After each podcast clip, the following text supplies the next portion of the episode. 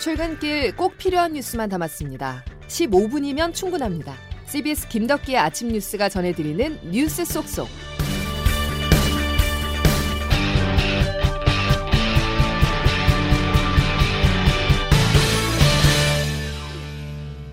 여러분 안녕하십니까? 8월 16일 김덕기 아침 뉴스입니다. 뜬 눈으로 밤을 지샌 분들 많으실 것 같습니다. 제대로 된 복구를 시작도 못했는데 많은 비가 또 예보돼 큰 우려를 낳았었는데요. 현재 충청과 전라 일부 지역에 호우 경보가 내려져 있습니다. 내일까지 100mm가 넘는 비가 더 내릴 것으로 보이는데요. 정체 전선은 점차 남하하면서 남부 지역에 많은 비가 집중되겠습니다. 양승진 기자가 보도합니다. 남북으로 좁고 동서로 길게 뻗은 비 구름대가 현재 전북과 경북에 많은 비를 쏟아내고 있습니다. 충청 남부 지역과 호남, 경북 서부에는 호우주의보와 경보가 내려져 있습니다. 전북 완주군과 진안군, 전주, 김제시, 무주 보안군에 호우 경보가 발효된 가운데 많은 곳은 시간당 60mm 폭우가 쏟아졌습니다. 비구름대가 내려가면서 전남 장성, 무안 한평군과 경북 구미시와 김천시, 송주군 등의 지역까지 호우주의보가 확대됐습니다. 전북과 경북은 오늘 늦은 오후까지 비가 이어지겠습니다. 비구름대는 더 남하해 남부지방과 제주도에도 영향을 미칠 전망입니다. 전남과 경남은 내일까지 비가 내리겠고 시간당 30에서 50mm 이상 집중호우가 쏟아지는 곳도 있겠습니다. 내일까지 예상되는 비의 양은 남해안에 150mm 이상, 그 밖에 남부와 제주도에는 30에서 최대 100mm의 비가 더 내리겠습니다. 기상청은 지난주부터 이어진 많은 비로 집안이 약해져 추가로 내리는 비에 산사태나 침수 사고가 발생할 수 있다고 경고했습니다. CBS 뉴스 양승길입니다.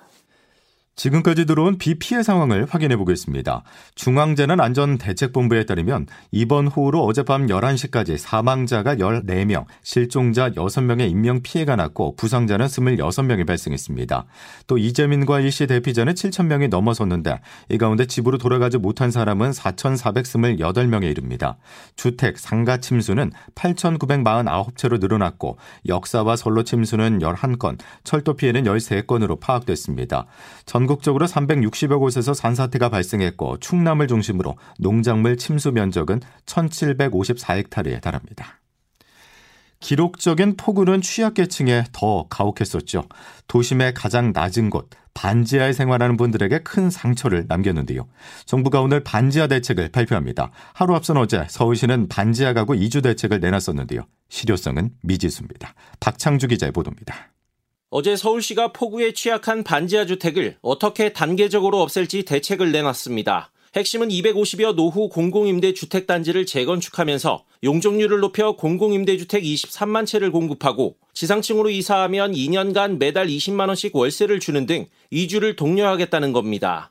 반지하 주택을 더 이상 허가하지 않겠다던 지난 10일 오세훈 서울시장 발표에 대한 후속 대책입니다. 서울시는 앞으로 반지하, 지하 공간의 주거 용도로서의 건축 허가를 전면 불허하고 하지만 이번 대책을 놓고 실효성 부족은 물론 영화 기생충이 이슈화되면서 국토교통부가 제시했던 반지하 거주민 이주 지원 정책의 재탕이란 지적도 나옵니다. 23만 채를 모두 공급하려면 20년 정도 걸려 효과를 내기까지 너무 오래 걸린다는 우려도 큽니다. 이런 가운데 반지하 정책 주도권을 놓고 경쟁해온 국토부가 오늘 발표할 윤석열 정부 첫 주택 공급 대책에 반지하 대책을 어떤 방향으로 담을지 주목됩니다. 원희룡 국토부 장관이 반지하부터 없애는데 회의적이었던 만큼 국토부 대책에는 세부 방안보다는 우선 향후 정책의 큰 방향성만 담길 것으로 보입니다. CBS 뉴스 박창주입니다. 오늘 발표되는 주택공급 대책에서는 앞서 윤석열 대통령이 공약한 250만 호 플러스 알파 수준의 주택수를 어떤 방식으로 공급할지가 관심입니다. 공급 대책은 민간의 재개발과 재건축 등 정비사업 활성화로 수도권 주택 공급을 확대하는 데 방점이 찍힐 것으로 알려져 있는데요. 안전진단 규제 완화와 재건축 초과이익 환수제 개선 등 재개발과 재건축 규제가 얼마나 완화될지가 관심입니다. 윤석열 대통령이 광복절 경축사를 통해서 대북 정책을 구체화했습니다. 북한이 비핵화를 위해서 대화 테이블에 나설 때부터 하나씩 경제 협력을 제안한다는 것인데요. 북한 김정은 국무위원장이 윤석열 대통령을 실명으로 비난하고 있다는 점을 비춰봤을 때 호응할 가능성이 낮다는 관측도 있습니다. 장규석 기자가 보도합니다. 취임사에서 윤석열 대통령이 언급했던 대북 정책 담대한 구상이 어제 광복절 경축사에서 밑그림을 드러냈습니다. 북한이 핵 개발을 중단하고 실질적 비핵화로 전환한다면 비핵화로 가는 각 단계별로 북한의 경제와 민생을 획기적으로 개선할 수 있는 지원을 제공하겠다는 겁니다. 실질적인 비핵화로 전환한다면 그 단계에 맞춰 북한의 경제와 민생을 획기적으로 개선할 수 있는 담대한 구상을 지금 이 자리에서 제안합니다. 대규모 식량 공급, 전력 인프라 지원, 항만, 공항 현대화, 국제 투자 프로그램 등 북한이 원하는 지원책들이 망라됐습니다. 과거 보수 정권이 선 비핵화 후 지원, 이른바 그랜드 바겐 또는 포괄적 해법을 내놓은 것과 달리 단계적 해법을 제시했다는 점이 눈에 띕니다. 아울러 비핵화 조치 전이라도 초기 협상 과정에서 북한의 히토류 등 광물 자원과 우리 식량, 생필품 교환 등은 조건 없이 시작할 수 있다고 밝혔는데요. 이렇게 협상의 문턱을 크게 낮췄지만 무엇보다 중요한 건 북한이 여기에 호응할 것인가 하는 점입니다. 북한이 계속 강경한 대남, 대미 메시지를 발신 중이고 식량과 생필품 등은 중국에서도 충당할 수 있다는 점에서 곧바로 분위기가 바뀔 것이라고 기대하긴 힘든 상황입니다.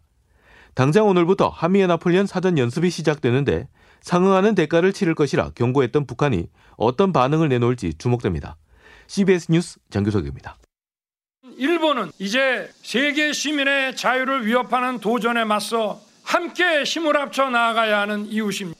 한일 관계의 포괄적 미래상을 제시한 김대중 오부치 공동선언을 계승하여 한일 관계를 빠르게 회복하고 발전시키겠습니다. 윤석열 대통령은 북한에 이어서 일본을 향해서도 메시지를 보냈습니다. 과거사를 거론하지 않으며 관계 개선에 대한 강력한 의지를 드러냈는데요. 그런데 같은 날 일본은 가해 책임이나 반성은 외면한 채 주요 강요들은 야스쿠니 신사를 참배했습니다. 일본 쪽 반응 장성주 기자가 정리했습니다. 우리에게 광복절인 8.15는 일본의 패전일이지만 정작 일본은 종전일이라고 부릅니다. 일본은 올해도 태평양 전쟁 A급 전범이 합사된 야스쿠니 신사를 참배했습니다. 기시다 후미오 총리는 자민당 총재 명의로 야스쿠니 신사에 사비로 공물을 복납했습니다. 일본 현직 총리는 우리와 중국 등 주변국의 반발을 의식해 2014년부터 참배 대신 공물 복납으로 전범자를 추모하는 관리에 따른 겁니다. 극우 성향의 다카이치 사나의 경제안보장관 등 강요와 자민당의 주요 인사들은 야스쿠니 신사를 참배했습니다. 일본 정부는 문제가 없다는 입장입니다. 마스노 하로카츠 관방장관입니다. 어느 나라든 국가를 위해 목숨을 바친 분들에게 존경의 뜻을 밝히는 것은 당연한 일입니다. 여전히 반성은커녕 야스쿠니 신사 참배로 침략 전쟁을 미화한다는 비판이 나옵니다. 우리 외교부는 실망과 유감을 표한다면서 일본의 책임 있는 인사들이 역사를 직시하고 과거사에 대한 겸허한 성찰과 진정한 반성을 행동으로 보여줄 것을 촉구했습니다. CBS 뉴스 장성주입니다. 자, 조태인 기자와 조금 더 이야기 나눠보겠습니다. 조 기자. 네. 앞서 리포트를 통해서 확인했지만 윤석열 대통령의 취임 첫 광복절 경축사 어떻게 평가하십니까? 네, 그 기자들이 대통령의 담화문들을 분석할 때 제일 먼저 하는 게 어떤 단어가 많이 들어갔나 있는데 이번에도 자유라는 단어가 33번 나왔습니다. 제가 이번에도라고 표현을 한 건 기억을 되돌려 취임식 때로 가보면요. 예. 그때도 자유가 35번 등장했어요. 그만큼 윤 대통령의 국정 철학은 이 자유의 근간을 두고 있다 볼 수 있는 겁니다. 한일 관계 등 외교나 민생, 대북 관계 등 어제 발표된 모든 메시지의 기저에는 자유가 깔려 있었습니다. 예. 윤 대통령은 독립운동은 끊임없는 자유 추구의 과정이라면서 자유를 찾고 자유를 지키고 자유를 확대하는 것이라고 주장했어요. 그러면서 이제 한일 관계에 대해서도 일본은 이제 세계 시민의 자유를 위협하는 도전에 맞서 함께 힘을 합쳐 나가야 하는 이웃이라고 설명했습니다. 예. 과거보다는 미래를 강조한 겁니다. 근데 한일 간 최대 갈등 현안인 뭐 일제강점기 강제동원 피해자 배상 문제나 위안부 피해자 문제 등에 대해선 이제 구체적인 메시지를 내놓지 않았어요. 이 때문에 이용수 할머니는 어떻게 광복절에 일본과의 관계 개선 얘기만 하고 해결되지 않은 역사 문제에 대한 말씀은 한마디도 없느냐 이렇게 비판을 했습니다. 이번 광복절 경축사가 이 지지율이 20%대로 떨어지는 등 국정 난맥상을 보여준 상황에서 했던 만큼 제2의 취임사 수준의 메시지가 나올 것이란 기대가 있었는데요. 하지만 이제 여권의 극심한 내홍이나 인사, 정책 혼선 등의 메시지는 따로 없었습니다. 있습니다. 예.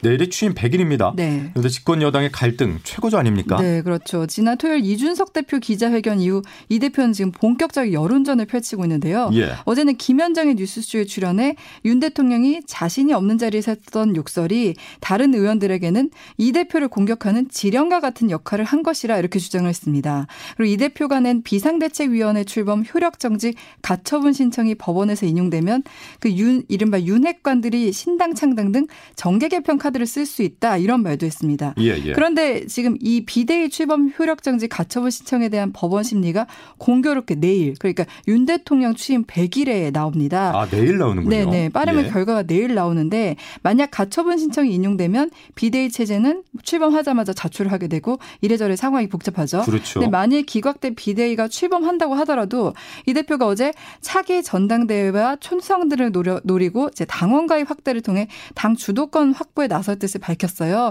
그렇게 되면 지금의 갈등 국면이 좀 장기적으로 펼쳐질 가능성이 높습니다. 예. 실제 이 당 내용이 윤 대통령 지지율에 어떻게 반영됐는지는 윤 대통령 취임 100일을 앞두고 저희 CBS가 실시한 여론조사 결과를 통해 확인해 보려고 하는데요.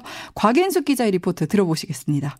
윤석열 대통령이 국정 운영을 잘한다는 긍정평가는 32.9%, 못한다는 부정평가는 66.6%로 나타났습니다.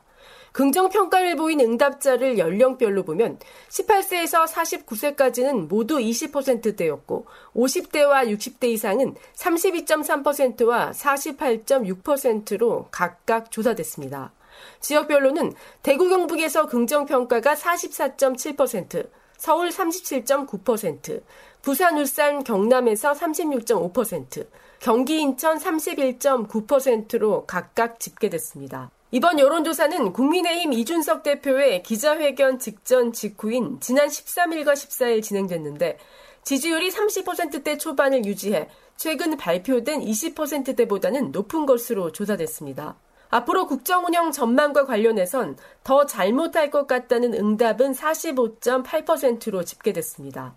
이번 조사는 CBS가 조원 CNI에 의뢰해 전국 만 18세 이상 남녀 1000명을 대상으로 13, 14일 ARS 방식으로 실시했으며 표본 오차는 95% 신뢰 수준의 플러스 마이너스 3.1%포인트입니다.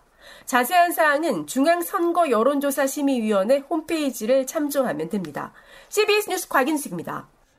자, CBS의 조사에서는 20%대는 면했지만 향후 앞으로에 대해서는 여전히 부정적인 시각이 좀 무세했죠. 네, 이번 조사에서는 지금까지 국정 운영에 대한 평가 외에 향후 국정 운영에 대한 기대도 물었는데요. 예. 보통 이 앞으로의 전망을 답할 때는 기대를 담아 좀 긍정적으로 답하기 마련이거든요. 그걸 감안할 때 향후 국정 운영 전망에 대해 더 잘못할 것 같다는 응답이 45.8% 그리고 더 잘할 것 같다는 응답은 32.8%로 부정적 응답이 13% 포인트 높게 나타났습니다. 예. 그러니까 향후 전망도 밝지 않다 이렇게 보는 시각이 많은 거죠. 내일 윤 대통령 취임 100일 기자회견이 예정돼 있는데 국정 혼전에 대한 대책 등을 통해 반전을 모색해야 할 것으로 보이는데 어떤 메시지를 낼지 또 어느 정도의 인적 쇄신을 할지 좀 지켜봐야겠습니다. 예, 여기까지 정리하죠. 조태임 기자였습니다. 자, 마이크로소프트 창업자인 빌 게이츠가 오늘 오전 국회에서 연설을 합니다. 게이츠는 코로나19 및 미래 감염병 대응을 위한 국제 공조의 중요성과 대한민국의 리더십을 주제로 보건 분야의 글로벌 협력을 강조할 것으로 전망됩니다. 게이츠는 이후 용산 대통령실 청사에서 윤석열 대통령을 면담할 계획입니다. 광복절 연휴로 인해서 코로나19 신규 확진자가 줄어들었지만 위중증 환자는 108일 만에 가장 많은 521명까지 불어났습니다. 한 달 사이 무려 8배나 늘어났는데요. 앞서 정부는 이번 유행의 정점을 이달 중순으로 예측했었습니다. 따라서 사흘간의 광복절 연휴는 이번 유행의 마지막 고비가 될 전망입니다. 김덕기 아침 뉴스 여러분 함께하고 계십니다. 이제 기상청 연결해서 자세한 날씨 알아보겠습니다. 김수진 기상 리포터. 네, 기상청입니다. 예, 호우특보 상황부터 전해주실까요? 네, 정체 전선이 남부지방 쪽으로 남하하면서 밤사이 특히 전북 지역으로는 최대 100mm가 넘는 매우 많은 비가 쏟아졌는데요. 현재 전북의 호우경보는 조금 전 모두 해제됐습니다만 지금도 전북 남부와 남해안을 지배한 전남, 경북 북서 내륙을 중심으로 호우주의보가 발효 중인 가운데 시간당 30mm 이상의 매우 강한 비가 쏟아지는 곳이 있습니다. 앞으로 충청 남부와 경북 북부는 오늘 오전까지, 경북 남부와 전북은 늦은 오후, 전남, 경, 경남, 경북은 내일 오후, 제주는 모레 새벽까지 비가 더 이어지겠고요. 그밖에 강원 영동과 경북 동해안은 동풍의 영향으로 오늘 낮부터 내일 늦은 오후 사이 비가 내리겠습니다. 특히 호남과 경북 서부 내륙, 경남 남해안을 중심으로는 돌풍과 벼락을 동반한 시간당 30에서 50mm 안팎의 매우 강한 집중 호우가 더 쏟아지는 곳이 있겠는데요. 내일까지 남부와 제주에 30에서 100, 남해안에 최대 150mm 이상의 큰 비가 더 내리겠고 충청 남부와 강원 영동, 경북 동해안에는 5에서 40mm 안팎의 비가 이어지겠습니다. 이런 가운데 오늘 낮 최고 기온 서울, 춘천, 청주 31도, 대구 30도, 광주, 부산 28도의 분포로 비가 일찍 그치는 중부지방을 중심으로 좀 더 무더운 날씨가 이어지겠습니다. 정체 전선이 금요일부터 다시 북상할 것으로 보여서 금요일과 주말 사이 다시 전국 곳곳에 비가 내리겠습니다. 날씨였습니다. 오늘부터 남부지방입니다. 재난 문자나 최신 기상정보 수시로 확인하시면서 계속해서 폭우에 대비하셔야겠습니다. 김덕기 아침 뉴스 여기까지입니다. 고맙습니다.